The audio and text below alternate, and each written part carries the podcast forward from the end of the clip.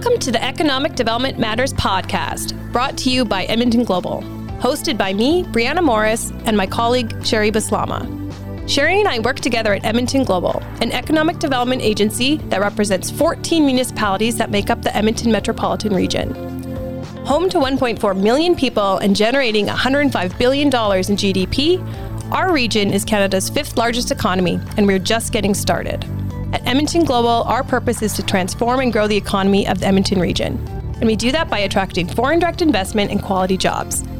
We also support our local businesses to expand internationally. On this podcast, we talk about economic development matters and why it matters. We discuss how we can best compete in the global marketplace and build a sustainable and prosperous economy to enhance the quality of life for the people in our communities. Our guest today is Searle Turton, MLA for Spruce Grove Stony Plain, which is part of the Edmonton metropolitan region. Uh, Searle, welcome. Thanks for being here. Awesome. Thank you very much for having me out here. I'm going to start actually by asking you about the jersey that you have in your background. Who are you cheering for? Well, that is the hockey jersey of the Spruce Grove Saints, uh, one of the top AJHL teams uh, here in Alberta. I'm, I'm a massive fan, and uh, they they always have a great season until they reach or, or meet those Brooks Bandits down south. So, but uh, we're expecting a good year this year. I like that championing the local team. That's awesome. So, can you start by telling us a little bit about your background, Searle?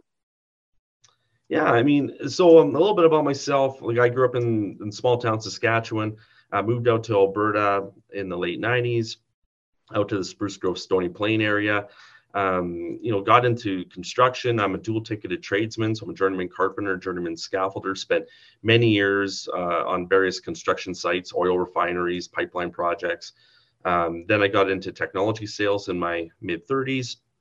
Around that time, I decided to get involved with municipal government. So I, in 2010, I decided to put my name in the hat for running for Spruce Grove City Council and was successful.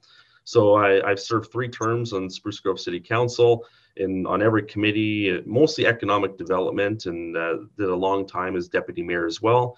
And then in 2019, I decided I want to put my name forward in for provincial politics, and so I put my hat in the ring. And that level of government was successful, and and have been serving as an MLA for Spruce Grove and Stony Plain for about the last uh, three and a half years. Yeah, mar- married and two kids, obviously as well. Those are the important ones. So my yeah.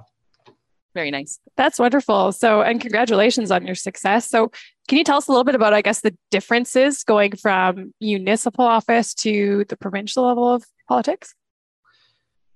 Yeah, so I would say if if someone had told me at the start of my provincial term, they said, Searle, you don't really know Spruce Grove and Stony Plain. I, I legitimately would have been insulted. I mean, this is the area I graduated from high school with. I've been living here working here, served on volunteer boards and committees. But I, I have to admit, um, after about six months being in this position, truly seeing different sides of the community that I have never really been exposed to. I mean, logically, I knew that there were people that um, needed help and assistance, and I did my best to support them. But as an MLA, I have people literally coming into my office needing help with AISH applications, PDD forms, and really seeing the gaps in the system on a provincial level when it comes to service delivery on how our residents uh, need help. And so I, I truly was humbled uh, after about the first couple months, just realizing that there were whole sides of the community that I needed to be brought up to speed on. And so that, that's been uh, an interesting experience, just getting to know um, uh, about new programs that I, you know I uh, kind of get um, that, that so many residents in my area require. I guess also the biggest difference between the two levels of government is that I didn't realize on the municipal level how much we actually talked about capital. On the municipal level, it's all about new roads, new arenas, new splash parks, which was actually a key reason why I, decided to run 2010.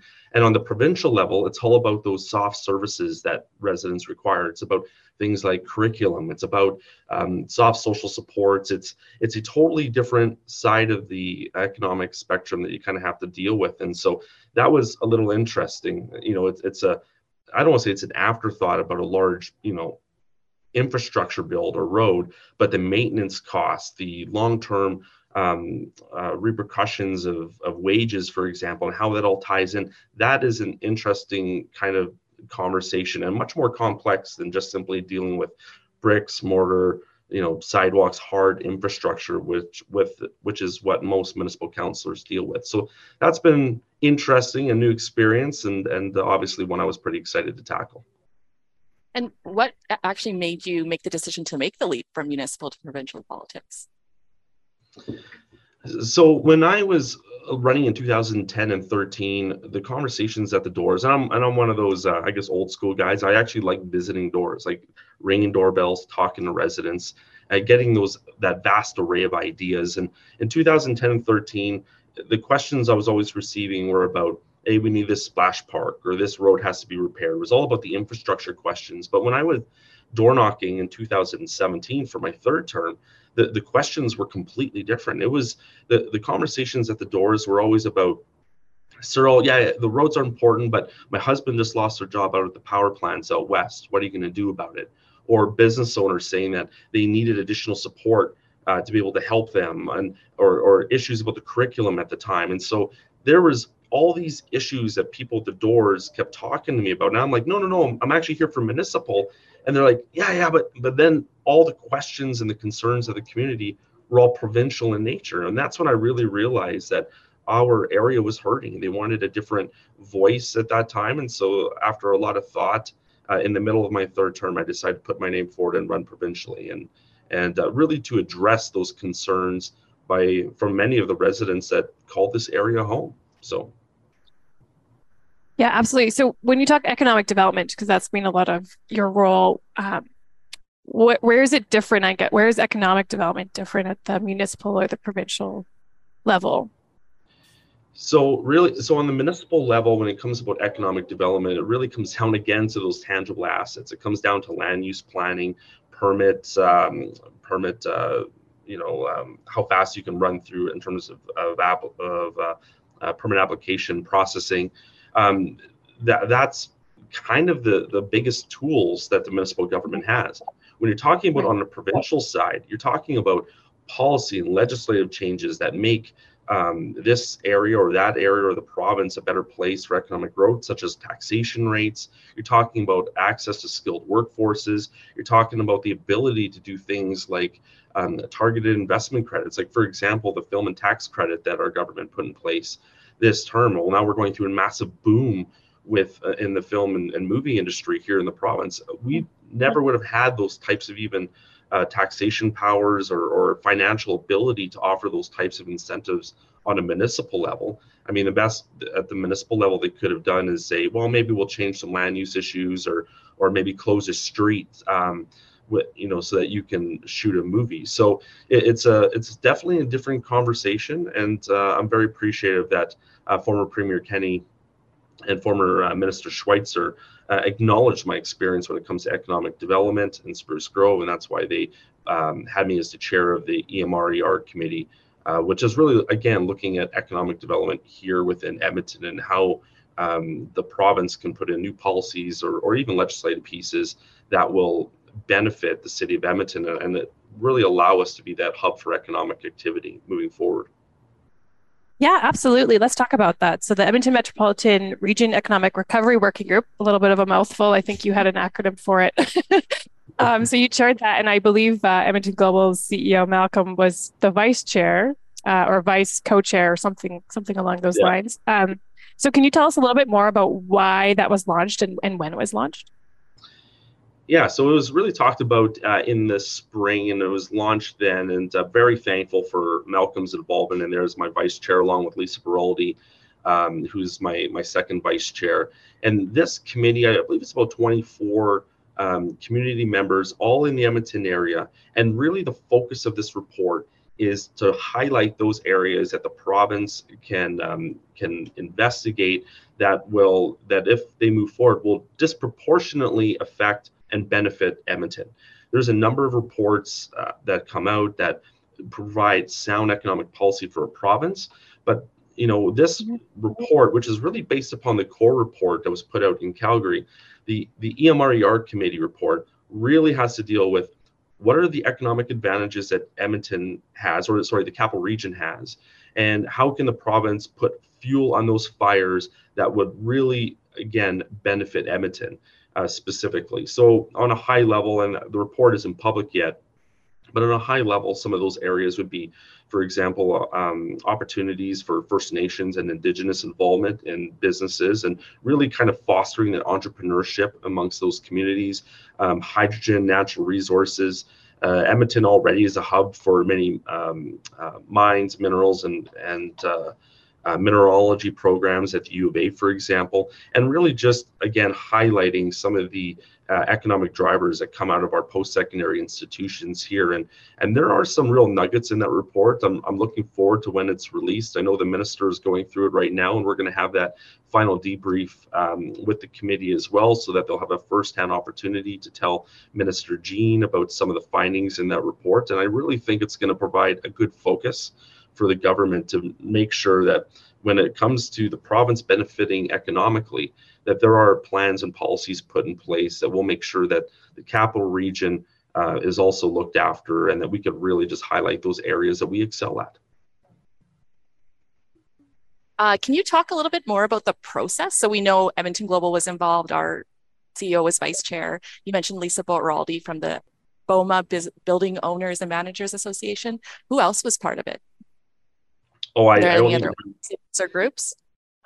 yeah so it's about 24 uh, um, diverse members from the downtown core from the suburbs business associations uh, so those are the actual set members of the committee and then the committee received presentations uh, from various groups everyone from the industrial heartland to the downtown business association to the regional chambers of commerce to local associations, uh, business associations, as well as post-secondary networks and and um, and, uh, colleges and universities from the area. So it's a pretty substantial list of presentations. We spent a lot of time uh, through the spring and summer just meeting with these groups, and then obviously compiling all the different nuggets and ideas that many of them uh, compiled and putting them forth into the report that will be made public here shortly.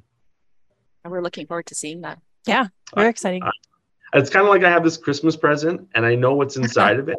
And I just want the world to see so that we can actually start. so, um, yes, I'm very anxious to see that report made public. Absolutely. So, Searle, you mentioned uh, you have two trades tickets. Uh, and something that we've noticed at Edmonton Global is um, right now we're experiencing a bit of a labor shortage. Um, and we have a lot of uh, significant capital projects. And you mentioned hydrogen. Um, you know, we're going to need a lot of workers to, you know, build out new projects to support hydrogen. What can we do to get more young people considering careers in the trades? It's a great question, and that's why um, the former Premier Kenney did put forth the trades task force, put forth by a number of tradespeople in our caucus. I was a member of that committee, and we put forth a number of recommendations such as enhanced uh, exposure to the trades in high school. So I know Minister LaGrange has been uh, very upfront about that. Um, increasing obviously support for RAP programs and pre-apprentice training, and just really trying to, to highlight to our youth coming up that you know you don't necessarily have to go the white collar route um, you know through maybe some of the colleges or universities. That blue collar trades can provide a fantastic lifestyle for many individuals that decide to go down the route, just like it did for myself. I paid a lot of mortgage payments for my um, for my family, and and I was uh, had the privilege of working at every industrial construction site in the Edmonton area, everything from Shell Scotford all the way down to um, Genesee Power Plant, you know, south of Edmonton. So another key aspect of that is that we also want to um, uh, make it much easier for foreign trained workers to be able to enter the workforce here. Uh, there's been a real issue with having um, training certifications uh, not being acknowledged by you know provincial associations here. So we really want to break down those barriers as well, um, not just in the trades, but also for trained and skilled workers in healthcare and education. Uh, nothing worse than hearing a story about someone that is a a, a doctor or a high trained worker in, in another country and they come here and they can't actually operate in that in that profession, even though we're just screaming for more individuals to enter. And so those are a couple of the main aspects. Uh, the last thing about trades that we want to really do, and I know Minister Nicolaides is really focusing on this, is allowing um, it's called parity of esteem, and that allows that individuals with trades tickets like myself or like the other tens of thousands of Albertans, when they have a trades ticket, that they'll be able to use some of that training and skills um, into maybe perhaps like a business degree or something like that. It starts creating bridges between trade tickets and trade experiences to other programs of study because we have found that for a lot of trades people entering it provides a fantastic lifestyle but maybe perhaps when you're in your 40s or 50s maybe you don't want to be um, out on a construction site or something like that you maybe want to get into owning your own business or maybe into home inspector so we want to be able to try to bring that experience there and and carrying some of the hours, some of the experience over to create an incentive for further areas of education. And that has never really been talked about in the province before.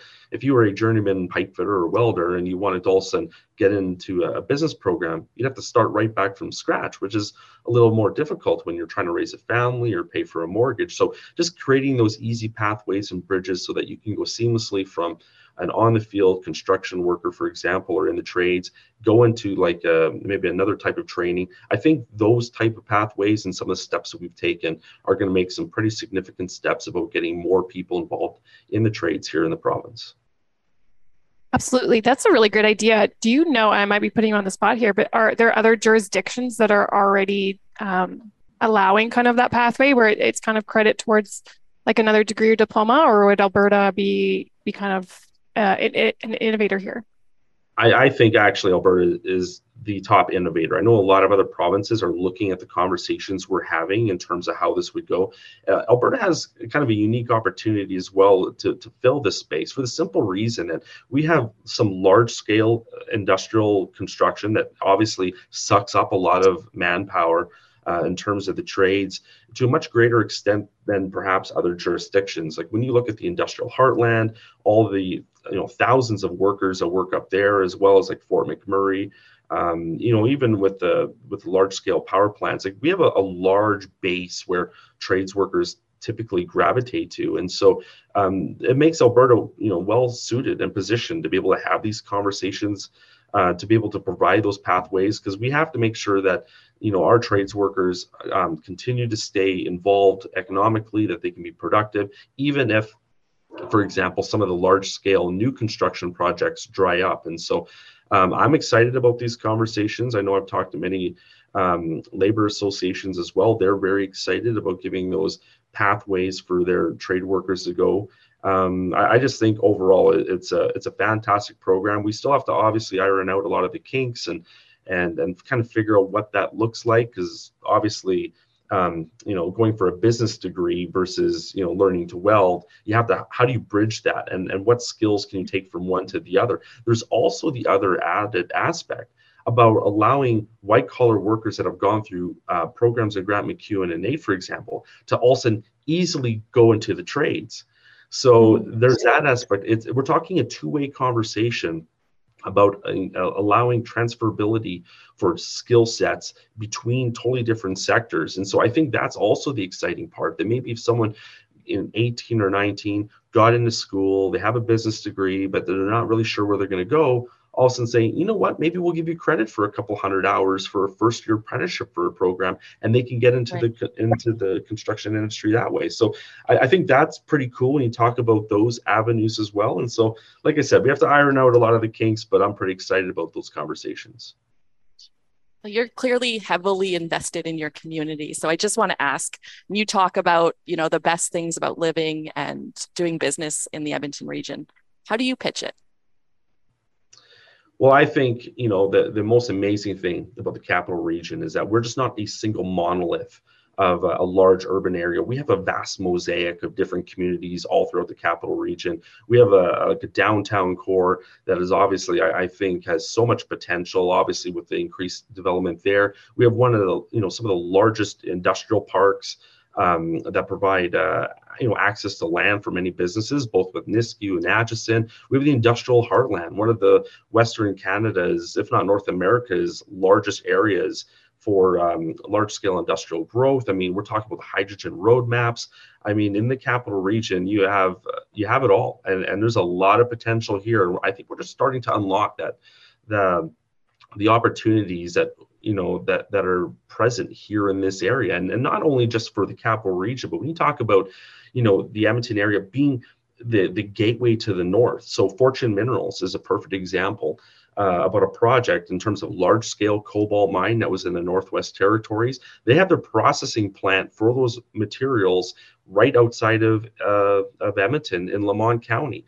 I mean, this is um, Edmonton is shaping up to uh, really be that gateway point for the Northwest Territories, for uh, Northern Alberta, as well as uh, the Nunavut areas as well in terms of all those resources coming down here and being processed. And so that is really going to put Edmonton region on the roadmap when it comes to large scale electrification, battery manufacturing. Um, so it's going to be a pretty rocking place over, you know, in, in the capital region over the next couple decades. And I think we're just starting to unlock that potential. So I'm obviously pretty excited about this area. That's awesome. Thanks, Searle. That's great. Um, anything else you'd like to mention to listeners? Uh, no, I, I have to again just kind of highlight some of the work that uh, the EMR committee has, has, done, especially just the I have the absolute huge amount of utmost respect for Malcolm and Lisa that have helped me out on that, and I appreciate the work that Edmonton Global has done, really to um, you know highlight our region. I, I think sometimes we like to be a little bit humble here in the capital region about some of the projects that we're working on. But I, I, really like that confidence that we're coming out like hey we're willing to tell the world about what we can do and the world is paying attention. So uh, i've always been a capital region guy um, you know i'm obviously uh, a huge proponent of, of, boosting this region and uh, obviously appreciate the opportunity to come out here on the show here and chat with you a little bit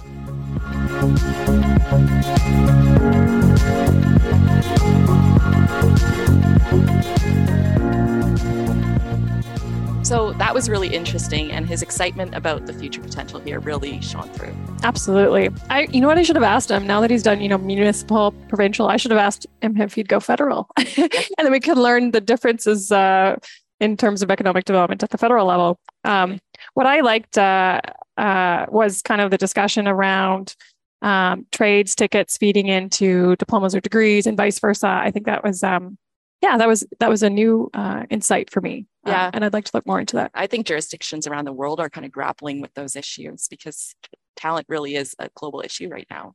That's one of the biggest challenges that our businesses are facing is finding good quality talent. Yeah, so the micro credentials, the work integrated learning, and and yeah, how do you validate ex- the, the, skills people get from experience? Like, how do you certify that? Um, and we talked a little bit about that with Janet Lean as well, I think, and um, yeah, very interesting. That's a wrap for today. Thank you for tuning in to the Economic Development Matters podcast, brought to you by Edmonton Global. For more information about Edmonton Global or to get in touch, visit our website at edmontonglobal.ca. Follow us on social media on Twitter, LinkedIn, or Facebook, and don't forget to follow us on your favorite podcast platform so you'll be among the first to know when a new episode drops. We hope you learned something new today about economic development matters and why it matters. Until next time, we're your hosts, Sherry and Brianna, signing off.